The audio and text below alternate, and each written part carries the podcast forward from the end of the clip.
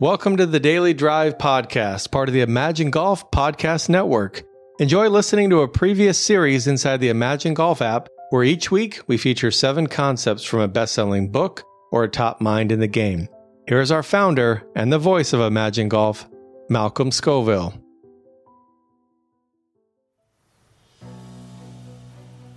Welcome to the Daily Drive. Each week we spotlight a new book from the world of golf.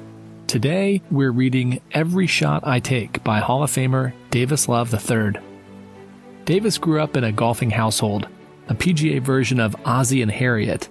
His dad was a club pro, but he never pushed golf on Davis. When he turned 13, Davis made his own decision. He told his dad he wanted to get good at golf. Davis says, My father asked me, How hard are you willing to practice? I said I'll do whatever you think is necessary. Davis became a three time All American and turned pro in 1985.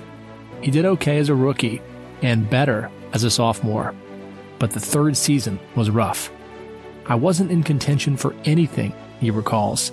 I missed the cut at the Masters, the US Open, and the British Open. Davis and his dad always held a season end review those were fun conversations, he writes, because they were about the future, about getting better. They began their review in November of 1988. A week later, his father died in a plane crash outside of Jacksonville. His coach, playing partner, and best friend was gone. My life as I knew it, Davis says, was over. The loss was too big. 1989 was an awful season. 1990 was even worse. Halfway through the year, he was at a tournament in Japan.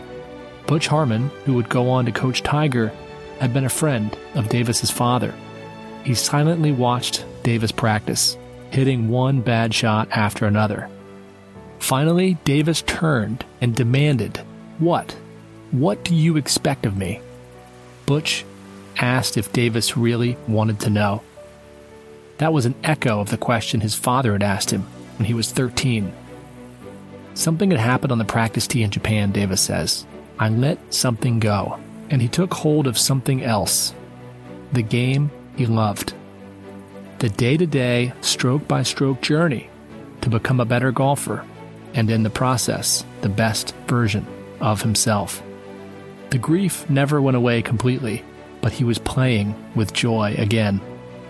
Later, Davis found stacks of legal pads that his dad had filled with notes about the game. Most of the ideas expressed in this book, he says, can be traced to something written on one of my dad's legal pads. In a way, Davis had come full circle. Basketball coach John Wooden said, Do not let what you cannot do interfere with what you can do. Do not let what you cannot do interfere with what you can do. There are times we feel defeated, an obstacle we can't overcome, a loss we can't let go. But here's what we can do we can pick up a golf club, we can focus on this one shot, and then the next shot, and then the next shot. It may not sound like much, but it's motion. And if we keep moving, we'll find ourselves back on those fairways and greens. That's all for today. Until next time, keep imagining what's possible.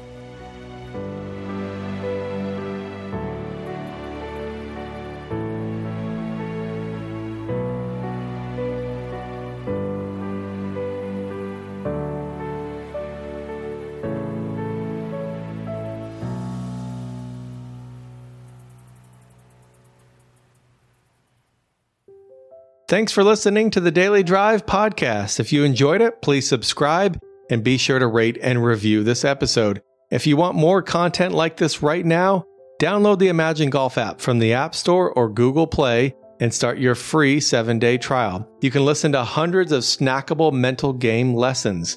Imagine Golf is helping thousands of golfers lower their handicaps, play more consistently, and get more joy out of the game. Think better, and you will play better. And as Malcolm said, until next time, keep imagining what's possible.